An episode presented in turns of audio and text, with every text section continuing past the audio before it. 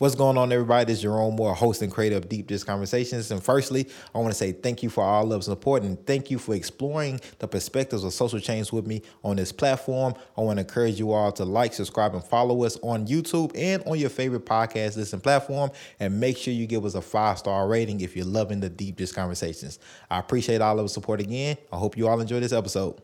All right, here we go. Rahim, welcome back, man.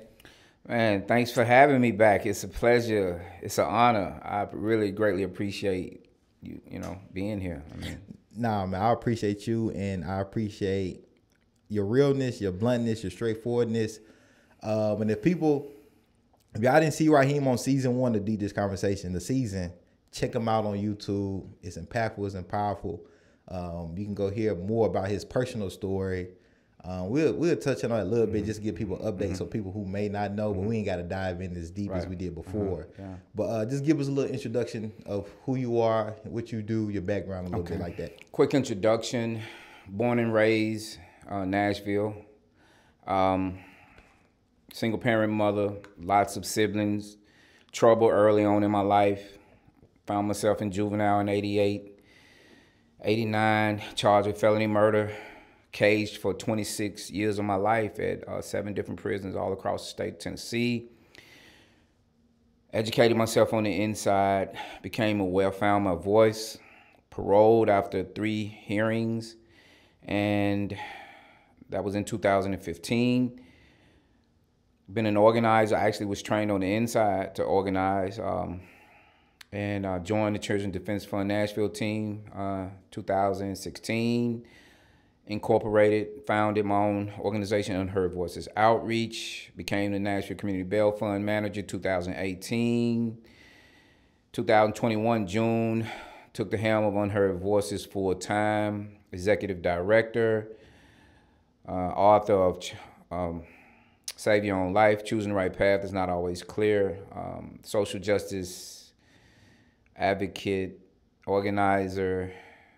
Um, thought, thinker, leader, um, human being. That's it. that's that's Rahim. Look, we're gonna get straight into Rahim. Yeah. All right, when Rahim, look, I reached out to Rahim and said, "Hey, Rahim, I got to bring you back because um, you just yo the work that you do is just too important, and I don't think people are just updated. You can never be too updated. I think on what's going on uh, when it comes to felonism, right. when it comes to like legislation and what's happening right. um, with these judges, magistrates. Right. And Rahim was like, "Look, I got to be the bad guy. If that's that, if that's what it has to be, yeah. I have to be that. I do. And um, and that's okay because one, this is a brave space. 2 mm-hmm. this is an educational space, and not only to hold ourselves accountable, but to hold other people accountable um, that may be feeling that they're they're mm-hmm. that they're helping community and may be perpetuating harm. Right. Um, and so it's here we are. Here we are. And so Rahim, I'm gonna give, I'm, I had this quote, man. Yeah. And like I told people, um, Rahim was on season one, and I had to go back and and and, and just listen because he dropped so many gems. But but this is one of the things that that really stuck out to me. Um, and it was kind of preface about you know um, why Rahim is doing what he's doing. And he was like, I'm pushing back on the system because if you can send me to prison, and I got to do my time and I got to be held accountable. Why not you? Right. And so, um, who has to be held accountable now, Rahim? Wow, that's deep. That's deep because you know it, it really depends on the context. But as it relates to the criminal legal system, when you think about harms that are happening in our community, one of the main things that we can all see is that there's police violence. Right. And what we have uh, observed is that whenever those who have been given authority, uh, basically to you know tote weapons and use the force of law as a weapon, and when you know someone's life is taken in the course of what is seen as you know a police uh, discharging his or her duty, the consequences to that behavior when it's obvious, it's in, in recorded, it's seen execution style murders. And in murder, we, we need to understand what that means. Simply put, there's something called mens rea. Um, there's in, in this actus reus, and whether I'm pronouncing it correctly or not The point is, is that you can have a guilty mind, and you can have what is called guilty act, and that's the physical activity. Now, if my mind is, you know, I'm not intending to do harm or kill someone, but I do, it doesn't mean that just because I didn't intend to do it that I shouldn't be held accountable. For the simple fact that, like in my particular situation, I mean, just keeping it real and transparent, you know, I was trying to do a robbery. I shot a gun into the floor. The bullet ricocheted and it hit someone. That person died. It didn't matter that I had no intention to kill. The fact that, you know, I committed that act and the way the law was laid out, I had to go to prison, you know, basically for over a quarter of a century. And when you see what's happening in the system today, when someone can be charged with, you know, a crime and it looks politically like, oh wow, finally, and then they get indicted, and then the same person who is in power, um, a district attorney, can take and go behind the scenes, and then a deal can be made um, outside of the reach of the family, and someone can get a slap on the wrist for what, if you look at it, you know, action for action, harm for harm, 10 times worse than what I did, and then get a slap on the wrist. and then, so when I talk about accountability, I'm just not talking about uh, a district attorney here. I'm also talking about a judge. I'm talking about an African American judge who had the authority to reject this this plea. And a lot of people don't understand what's happening within the criminal legal system. They think that just because a district attorney offers something and presents it to a court and that the defense is in agreement with it, that the judge is uh, here in Nashville, particularly on the felony uh, charges, uh, have to agree with it. And they don't. All right. And so when I'm talking about accountability, I'm talking about when we elect people into positions of power and they choose to ignore, you know, the, the cries and the pleas of the people who vote them into office, or if they choose to ignore those who are harmed the most, um, something has to be done. And when leaders who are not elected, but yet see the same things as I see and they won't speak out, somebody has to speak out. So, you know, if that makes me the bad guy, then fine. But one thing you're gonna see about Rahim is is that you know I've been held accountable. If I find myself to be wrong, I'm gonna come back officially and make a statement about that. But I'm also willing to debate those who would disagree with what I have to say, because one of the things that I believe when you're in a democracy is that you have to have civil debate. You have to have a way in which reasonable minds can come to the table and come to a conclusion that is fair and just and right. And we don't have that right now in Nashville. One thing that uh that I don't know we we've spoken about and being on calls and stuff about it is not fair and right is is bail. Right. Um, you know, down in Chattanooga they pretty much said, you know, hey, what they doing with bail is unconstitutional. Mm-hmm. Right? And pretty much is unconstitutional over the whole state. Pretty much. Um, where are we with bail in, in Nashville and Davidson County um, in trying to make it more constitutional? Um, is there a system in place or are they trying to do better jobs to where me and you can have drastically different bail amounts, you know, um, for the same crime with the same type of criminal background? So honestly, I can't say what's happening behind the scenes because it's not being um, presented to the people in a public forum. Okay. We don't know. My opinion is is that nothing is happening, and the reason I have this opinion is because when I was working for the Nashville Community Bail Fund for those number of years, and I observed what was happening, and I um, discovered how the imbalance of bail amounts came about. The same processes are in place. You have a magistrate, or um, you have a commissioner. You get charged with an offense by a police officer. They take you before this person, and this person is supposed to look at certain um, criteria. There's some TCA statutes that say, you know, look at this, look at this, look at this, and then it's really no measure for like how much the bail amount should be, Right. and then just out of nowhere they just decide what a bail amount will be. And the problem with a bail amount, which is more or less a ransom, is that you're saying that this human being's life has to be exchanged for this amount of money because you say so. Not because the law say so, because no law said so. Just because you say so. Not only that, but you're an unelected official. So these magistrates and commissioners are unelected people who are doing the bidding basically of general sessions judges who are elected and they appoint these individuals to make these decisions. And when even when they make the wrong decision, it's on the next level, like a general sessions judge, if it's like uh, misdemeanor offense, they have to correct that or they don't have to correct that.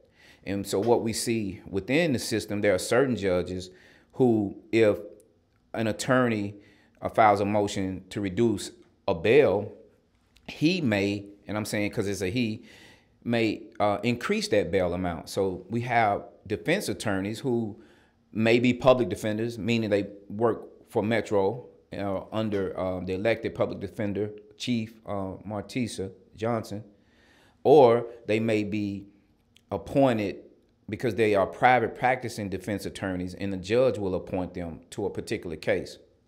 And so that's a whole nother situation because when there is a $1,000 cap on cases and let's say you you you know you're being paid at a rate of $50 an hour, right? Mm-hmm.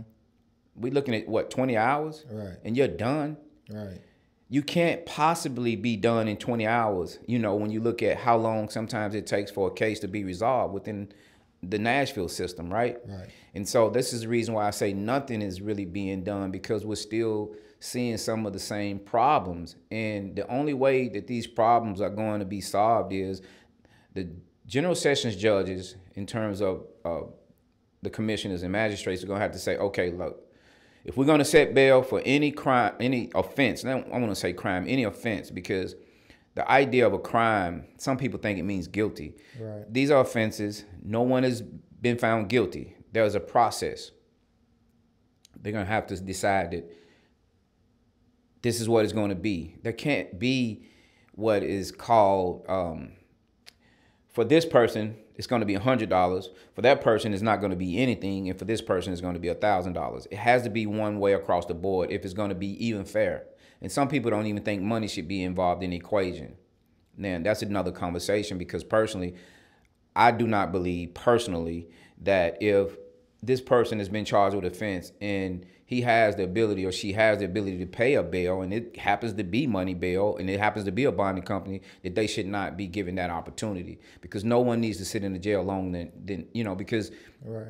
just to be arrested could traumatize you for the for the rest of your life and so um, I don't think anything is being done, and, and I don't think that the judges are even really listening to the people because they don't think that the people who are crying out really they have to answer to because they don't think that's who their constituency is. They don't think mm-hmm. that's who's going to be voting for them. And that's why coming, you know, here in 2022, we're going to be everybody is up, you know. And so, you know, it's like who has the courageousness to say I want to challenge you for your position because I believe that I can do a better job. And unfortunately, a lot of these judges that are in place who I may have some concerns about are not going to be challenged because what I've learned just being, you know, working around in this system, there is this culture where if if if you challenge somebody in a particular type of position and you lose, there is there is there are ramifications. Um, there's retaliation. There's consequences, and and this even happens within um, the public defender culture where this person who is a public defender might be a really top notch attorney, but going at you know a case really hard and strong, the judge might have an issue with you. You saw how strong and powerful a DA could be. We have a DA that removed a mayor from office. Mm-hmm. Man, we have to understand what's going on. Right. And so if I upset this judge and I have to be in his courtroom or her courtroom often, and they didn't like that I filed a couple of bail reduction motions. They didn't like the fact that I filed motion to suppress evidence. They didn't like the fact that, you know, I was filing, you know, challenges to various processes that I felt were wrong. And so, you know, with attorneys, public defenders and private practicing indigent defense attorneys is what I'm talking about. I'm not talking about paid attorneys. They're, they're handcuffed. Right. Because they have to decide, like, am I going to practice law? or am I gonna feed myself? Mm-hmm. And that's why I said, you know, when I'm talking about being a bad guy, because I got to get, we have to get into the truth of why, and, and, this is my opinion. Like I said, I'm willing to debate anybody who has an issue with what I have to say because I, they won't win. Right. Because I happen to understand that if you are a um, indigent defense attorney and your livelihood is based on how many cases you get, I'm a judge and I'm I'm handing you 10, 20, 30 cases a year, or six months, and it's a thousand dollars a pop. I have a vested interest as a judge in putting people in my courtroom who can keep the situation fluid right. so I can maintain my docket. Mm-hmm. And so if you can kind of like microwave people through my courtroom, right? Because if I'm going to trial every two or three days, I don't have, you know, the time to handle all these guilty pleas over here. So like just 15% of the people decide to go um, to trial you know, it'll it'll basically shut down the system here in Tennessee, in Nashville, and probably across the United States of America, wow. because more than eighty five percent of people who are charged with offenses who end up with guilt guilty verdicts, whether they plead guilty or, or it's basically pleading guilty. I mean, they're pleading guilty, right? And and and they're saying they're plea bargains, but even when the plea bargain system is, in my opinion, um, abused, meaning. Mm-hmm you charge me with the highest level of an offense, even though the facts in the report from the police officer says that it's less than that. You charge me with the highest offense. You know you can get this grand jury to come back with a true bill. And so now you got this bargaining chip over my life because like in my mind, I'm knowing what happened, but then I'm thinking like, wow, the system isn't fair. And even though I may not be guilty of this highest offense, the likelihood of me being found guilty if I go to trial is high. So I'm going to plead out, even though I don't really feel what I feel, right? Right. And so I'm gonna plead out.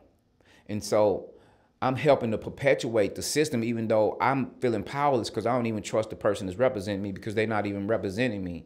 And perfect example is um, here recently through you know Unheard Voices has a Watchers Project. Right and this is on paroles with viewing and supporting, but we also uh, post convictions with people who are in prison. Are they still doing the? Um, are they? Are, they, are y'all able to go in person now? We are. We still, yeah. We we okay. do go in. Some judges let us in. Some judges don't let us in, which is why we had to create Nashville Community Court Watch right. because we had to expand the amount of people that were willing to come in, mask up, and be a part of putting eyes on the system. And with COVID, the uh, Supreme Court of Tennessee has given judges a cover to give them, you know, this um, discretion to decide how many people, you know, maybe they could have in their courtrooms, right? Mm-hmm. And so um, this particular situation is here we are, we're watching this case. This is the same judge, Judge Watkins, um, and this is my guy, so I'm gonna speak on it because he on mine. Uh, um, his name was Elvin Pearson, and he's on post conviction. His attorney, Flatfoot on the record, said she refused to answer, ask the questions that he wanted to ask to the district attorney who represented him in his initial prosecution case that would have brought to light certain things that he, um, Elvin felt needed to be on the record. Mm. She told the judge, look, I'm not gonna do this. And then the judge is gonna say on the record, and you can go find this for yourself, because Rahim ain't gonna tell no lies. Because I my integrity is all I got because I went to the social death of life, prison, came back. And I'm just trying to build myself back up and be somebody as, as a credible messenger. But man, this attorney just decided she wasn't going to do this, and um, she didn't. And the judge kind of like told her, "Well, you know, you're the attorney, and so it's it's pretty much what you say." And so what you have in wow. indigent defense here in Nashville, and pretty I'm just saying here in Nashville, is that indigent persons are not even in control of how they're represented, which is why we need client-centered representation, and we don't have that whether it's Metro Public Defenders or whether we have um, uh, indigent defense attorneys, because if my livelihood again is, and I'm just talking about indigent defense attorneys, is resting upon me getting cases by cases by cases, then you know I gotta kind of dance in this culture Right. And just one last caveat, that's not a caveat, but one last ex ex explosion. So we have this attorney who uh, is practicing here in Nashville. He's on the record. He's on YouTube calling a black man um, the N word. What? Yeah, and you can look it up. We can look it up after this if you want to. Man, this dude is responsible for. He's like number one or two or three in cases in terms of being appointments. He's a private practicing person, Right. a defense attorney. He's getting more cases than than than a lot of people, but a lots of complaints. And so when racist individuals are able to feed their families off of your tax dollars and off of my tax dollars because a judge is appointing that person to criminal cases Right. and he's basically pleading people out for the most part. If you pull the records on these guys and you see they're not even going to trial, are you telling me you you get to benefit from these guilty pleas? You get to put money in your pocket. You get to make a hundred thousand dollars a year, and you're just pleading people out. Right. You're not filing, you know, motions. You're not challenging the system. You're not in a dual aspect of what, you know, the origins of what attorneys, really lawyers, was really all about. It was like this face off. It's like a fight. And so, you know, when I say being a bag, guy, somebody had to say what needs to be said. That's the truth that can be bagged up. That any reporter can go and look and find that what I'm saying is true because I was there and I seen it for myself. I looked it up for myself, and um, man, it's it's, How, it's bad. how how are things like this going unheard of? Uh, because people like me in um, the legacy media or the um, traditional media, they don't want us to know. Because for us to know, they can't use crime is rising as if it leads, it bleeds on the news station so that they can keep people in this uproar of you got to stay and focus over here. Right. And um, the people who could expose it, they can't because they taking an oath.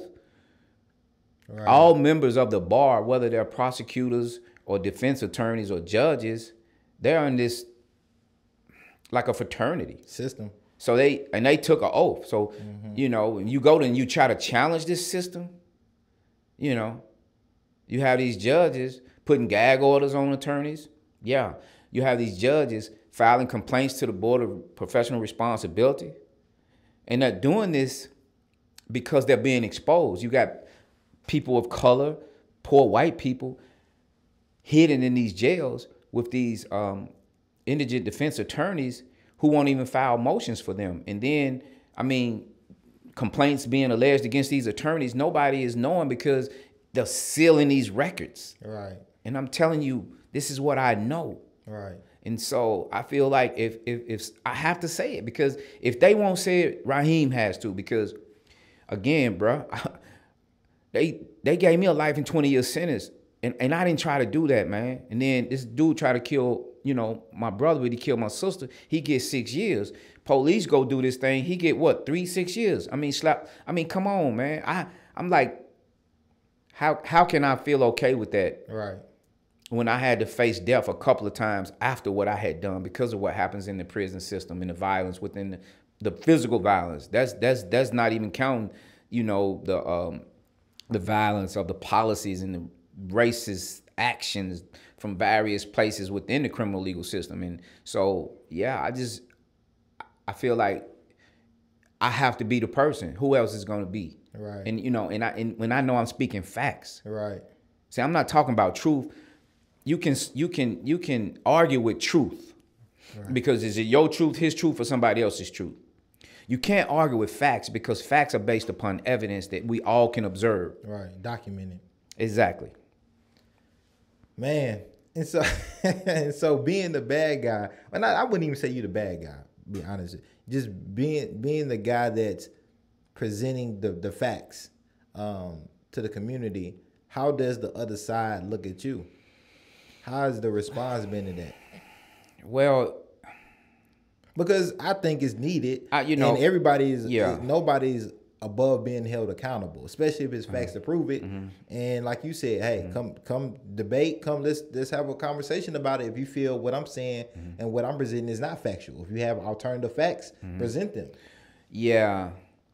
So I don't think they see me or hear me in a way because, like I said, it's only when we get opportunities like this to speak. Right. And I think, you know, there are like three or four judges that I, I, I would say I can respect in terms of because I've had at least a conversation with them. Um, the prosecution, I really don't know because I don't encounter them much. The ones that I did, they no longer work for the prosecution, so I don't know. And I'm not saying it has anything to do with me, but you know, you can't live a lie and say you have integrity. Mm. You can't say that you believe in justice and somebody's crying out for it and you won't even, you know, transport their voice out of the jail into somebody's, you know, space that can, you know, amplify that voice. I don't really know what they think because the prosecution, I don't know if they're really, I don't even know if that's where the problems lie. I, I think the problems lie with those who are in power positions, who are elected officials, and they see things that are wrong and they choose not to do anything about it. And whatever they choose to do, a lot of it looks like show, but there's really no real action. Because the thing about the criminal legal system is, is that you can know who's who just by um, because it's public records. You can find out who's filing motions. You can find out who's filed, you know, whether it's on bail or other things. Everything is is available for the public to see, and you can see which judges are appointing certain attorneys. I mean, there is a list, and I can provide this list to you uh, after at some point of who all the um, indigent defense attorneys are, how many cases they're getting, and you know what are some of the outcomes. You can kind of look for yourself in these particular um, cases. So right now, I'm gonna just go on the record and say that the criminal legal system is a business, and the business that the criminal legal system is, its commodity. Its commodity is human beings, and we this system needs people to be charged with offenses to justify its budget, whether you know it's the court's budget, whether it's you know uh, the jail budget, whether it's the uh, Tennessee Department of Corrections budget, it has to have bodies. Right. And when you understand that without these bodies, these systems can't justify their budgets, we have to think about alternatives to how you know we approach harm within our uh, society. And I think that part of the problem is ignorance in the sense that people lack knowledge that peop- that the people who vote, who pay taxes, they really have a right to establish the policies that they want that to cause less harm, to police less, to to put more um, in revenue or uh, resources into prevention.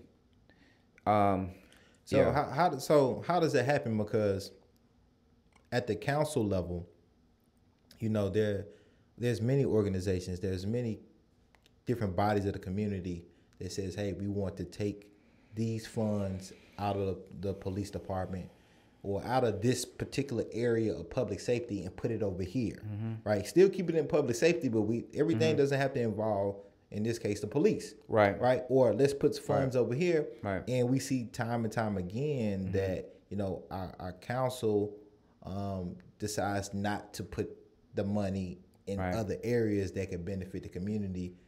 You know what different bodies of community say that they want, and so how does that happen? How can we get these decision makers, um, these policy makers to to listen to what we want as a community, um, to different alternatives that are that are currently happening. Yeah, and so that's when what you know I think I was trained to do that you know, and I hope I can get better at it. Is that there needs to be more organizing around bringing to light these decisions that these council members are making because in the communities where I frequent the most, they're not paying attention to council members and their votes because people are so distracted with, you know, I got to pay my bills. I'm a parent. I'm a single parent mother. I don't know, you know, how I'm going to, you know, make ends meet. I'm not watching Channel 8 or whatever channel that these hearings are, you know, being displayed. And then, like, while it may affect me, because I don't really know about it, I'm not thinking about it, you know, Right. and if so, that means that there has to be more boots on the ground. And in order to put boots on the ground, you have to have resources. Because what I've learned, like even with Unheard Voices Outreach, very underfunded organization, because some in the community don't think the work that you know we're doing is valuable work because there's a lot of people even in the African American community, Black American community, who believe that certain people need to be in prison, mm-hmm. and and that's indicative of the apathy that you see when so many young Black males are in West Tennessee, Hardeman County, um, Northwest, and Whiteville, and so much harm, so much savagery is occurring within these private prisons. And you know we turn a blind eye to that. But these are the children of you know a failed society. And we want to just kind of look at the person the individual who is an unheard voice without really looking at their humanity. Like how did the young person grow up? Did right. he or she have parents? Did he or she have educational opportunities that unlock his or her genius inspire that and were they inspired to live? And they weren't because we have an educational system that is so you know uh, uh, uh, archaic and ineffective that people like myself who i thought i was dumb making d's and l's but in reality the system didn't know how to educate me didn't know how to inspire me for learning. And the metrics that they use which are the metrics that you evaluate whether or not you know someone is educated by how much they can uh, memorize. Uh, can you quote uh, the preamble or you know can you remember you know yeah. multiple choice and things but you don't challenge my mind. I had a mind that had analytical ability that if you you stimulated it i could give you something. Even if i didn't have the language if you helped me with the language i could find that and this system is still the same as when I was going to school as it is then it's you know STEM came about but it it's not helping the people that need help the most and so these young men and women who are uh, in our communities making bad choices because they don't have the guidance that they really truly need and there's no real advocate bringing an apologia mm-hmm. for their actions yeah it's unfortunate you know? that the system doesn't take none of that into account None. Right. Like at all. None of that into account. Just like um when I posed this question to another guest we had, Denzel, he does a lot of stuff with self defense. Um and you know, guns, gun laws, policies mm-hmm. and stuff like that. And the law doesn't take account. We talk about always when we talk about the like this criminal legal system, um, of the trauma that we've faced or seen or been through personally right. with police, right? Right. And so if police can have trauma or if they can feel scared when they see me and you mm-hmm. and feel like they need to defend themselves and make mm-hmm. it back home to their family, how come mm-hmm. I can't feel the same way? Right. And so the system doesn't take our, our trauma into into question. Right. Like, well, I feel like that police is going to take my life and going to take me unjustly away from my family, so I took his instead. But they they won't look at it that way. Right. And and you know when you and that's so true. And so that's why education about the system has to come from those who've been through it in um, collaboration with those who are fighting in it. And when you see something like that, you have to understand that the laws that are governing Tennessee are created within Tennessee's legislature. And within Tennessee's legislature, whether you know you have representatives and you have senators, the the sad reality right now is is that you know African Americans look to Democrats you know, to do their bidding. In Tennessee, Democrats have absolutely no power in terms of the legislature. Right. Um, Republicans, uh, ultra conservative Republicans, I would say, are running, you know, Tennessee's State. legislature. And so when you have no representation, you're not going to see policies that reflect, you know, your wishes and your desires. And so legislatures have the ability to handcuff police if they want to. But when you live in a country that promotes so called law and order, we have to understand that mass incarceration was created by Democrats.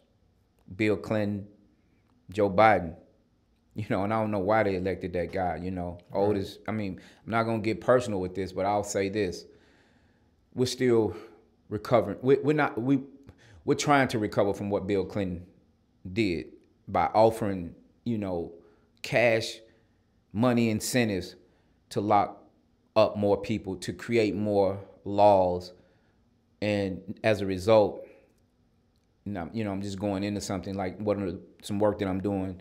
I'm partnering with No Exceptions Prison Collective, No Exceptions, Jeannie Alexander, Theodore Murphy, and um, we made it out of the the represent the, the Senate to change 51 year life sentences back to 25 years, right? Right. We're running into the biggest opposition that you can imagine. There was this uh, individual in the legislature, um, the leader Lamberth, that like everybody is so afraid of, you know, going against something that he wants.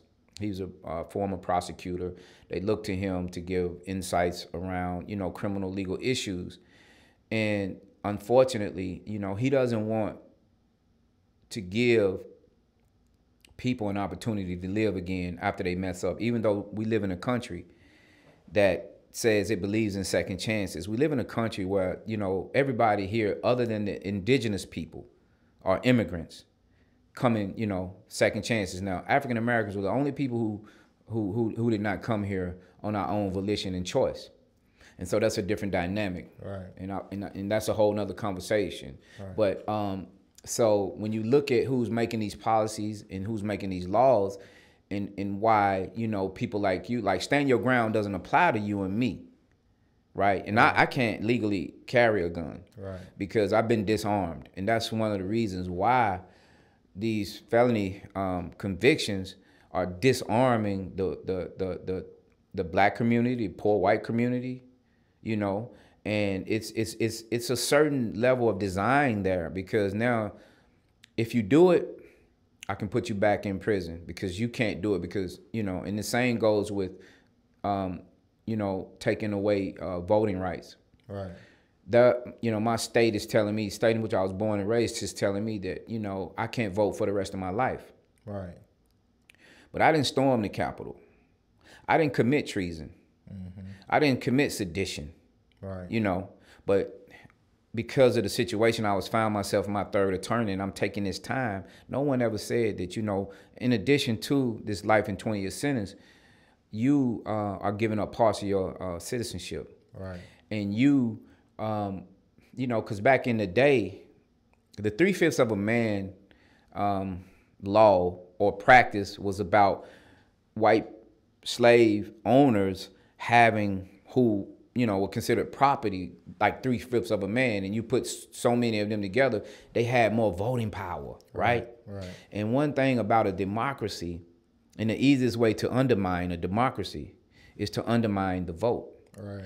And when I can decide through the stroke of a pen, I can erase somebody's citizenship just because I believe, well, it's not that you believe, because people in prison used to vote. Mm-hmm. Like, in the eighties, yeah, early eighties. So, so, it's not. It's, it, it's, a new. It's a new. It thing. is a new thing, it's and this new, thing. thing. You just to get some context is is that because these politicians didn't want to go to prisons and ask for votes. These politicians uh, didn't like the idea that there were bo- voting blocks in communities where they had a lot of prisons, mm-hmm. right? Mm-hmm. And so to change the rules in advantage a certain group of people, you just take away the voting. But my belief, having been born in this country, is that the only way that you can take and should take, if ever, and you should, if if, if a person forfeits their uh, citizenship or commits treason. Other than that, no one should ever lose his or her voting rights. Uh, people in Israel never lose their voting rights. In fact, the uh, individual that assassinated the prime minister, uh, uh Rabin, Rabin, he voted in prison. Mm. They vote in, in Maine. Um, they vote in, um, that was another one. And now in Illinois, the day you walk out of prison, you vote in. It doesn't really matter, you know, what particular offense.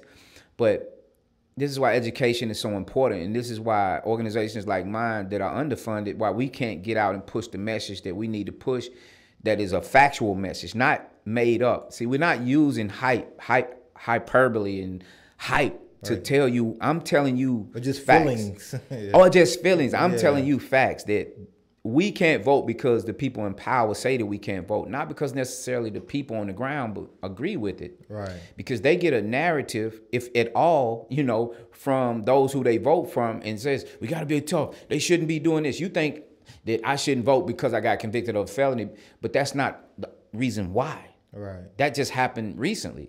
And so there's a lot of things happening within the criminal legal conversation and, and actions that people like me, if we're not speaking on it, Right.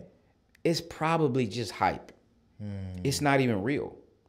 And so if you put it like this, if all of the people, if all of the life forms in the jungle could tell the story about what has happened over the course of time, what would the narrative be? It certainly wouldn't be what you know we tell ourselves about what's happening here on this planet. Right. And the same thing goes. The victor gets to tell the story. Right. And so, you know, I'm a survivor of the prison industrial complex. I'm also considered someone who, you know, a victim in the sense that my sister was murdered. And so you have those who are using, are weaponizing victimization and helping to create policies and who are prim- prim- primarily white female voices influencing law in Tennessee legislature, while the majority of those who are actually murdered are coming out Shelby County, Davidson County. But you have these voices of people who haven't even had a family member killed. They just advocates, they getting jobs, and their voices are louder than those of us who actually have experienced it. And for myself, I experienced it on both sides. Right. And so when people can make policies who really don't have direct experience, I mean, it's gonna always be unfair. Right. And that's due to the lack of resources like organizations like the Unheard Voices can't get and can't they don't have a machine. Don't have a machine, aren't very popular, and um, because you know our work is basically about liberation because when you help somebody who's been in prison for 10 20 25 years get out of prison whether it's cyrus wilson you know whether it's don clemens those are most popular people that you know unheard voices built some teams around you know choosing justice. Um, we had people like davy tucker uh, american baptist college uh, no exceptions vanderbilt prison project you know we're coming together. We're actually collaborating to get individuals out of cages. Right. and that work isn't seen as um, you know valuable work. And you know i want to speak on the record about you know we we put so much money into bail you know like donating like you know and and and something i had to say to the people you know is that like it's it's it's, it's a million times harder to get somebody out of prison than it is to get someone out on bail. And my analysis is is that some of us believe that as long as you don't get the guilty verdict I feel comfortable donating to this cause like it's bail because you know at least you're not guilty yet. Right. But the moment they ascribe guilt to you People throw you away. and like you never existed. Hmm. And then you come to ask and they say, "Well, you know, I you know, I really want to, you know, help with the kids and they used to be kids." Right. I know you you you have bought into this false narrative that because this person is 18, 19, 20 and whatever that that somehow their childhood doesn't count anymore. Right. And yet if you with wealth get arrested, the first thing outside of bail is you're getting a psychological evaluation. They're going to make sure that your mindset and the things that happened to you as a child are going to be made a part of the record. And as you said, some of those things don't even matter, the traumas and things like that. How can it matter if um, 85 plus percent of those who represent, you know, these individuals charged with offenses plead them out? They don't have a trial, so certain things never are ever going to be on the record. Right. And justice is not defined by the facts and the truth of, or the facts of, you know, like what actually happened. Justice in the judicial system in Nashville is determined by the process. Well, did you get your rights read? Yeah. Okay. Did you get a preliminary hearing? Yeah. Okay. Um, does your attorney, you know, uh, file motion of uh, discovery for you? And the processes is how they define justice. It absolutely has nothing to do with delving into the causation of why a person made a bad choice. So what is justice to you then? What does that mean? Because I know justice dynamic, and I think um, we all we all say sometimes we want justice, but justice can mean different things to different people. Right. And so asking you, Raheem, what does justice mean to you? So in this moment, because I think justice is a fluid thing, but in this moment, justice is in the context of the criminal legal system is what I'm talking about because also there's an economic justice that I'm not talking about in this moment right. is that if you charge me with an offense and I get arrested, you afford me the same things as you would afford a person with wealth. Mm. Because if you do that, you will be able to see psychologically that at that time that if I did actually do it, doesn't make me guilty. Because remember I told you about mens rea, act is rare. Right. Okay, you can get and build my record before I even reach the point to where a judge is putting me in a situation to where I have to um, you know, pick a jury. Justice looks like if like this family that was harmed, if let's say if it's someone harmed, mm-hmm. and they say, I don't want this to happen. Right. It looks like the DA saying, okay, I heard this family here, and this family doesn't want this person going to prison for 20, 30, 40 years. Right. They want to work something out. And so we're bringing Rafa into the situation where we're talking about restorative justice. Right. And then we have these conference circles where healing circles, we can even call them justice circles where community is involved in the process about what is the appropriate action here. We're providing um, counseling to people who've been harmed because the system is having all of this money right. and, and giving them that space to where they can really come back to a place to where they can, without emotion, say, okay, this is how I feel about what happened. And then justice is this choice. You go through the traditional system, mm-hmm. or you go through the community system. So justice would afford an opportunity for a choice. Right. And so the choice would be a combination between people who have been harmed and and um, those who caused the harm. That's what justice would look like. And then what this does is it takes this abstraction out, mm-hmm. which is called the state, which creates these laws that don't have no regard for poor people.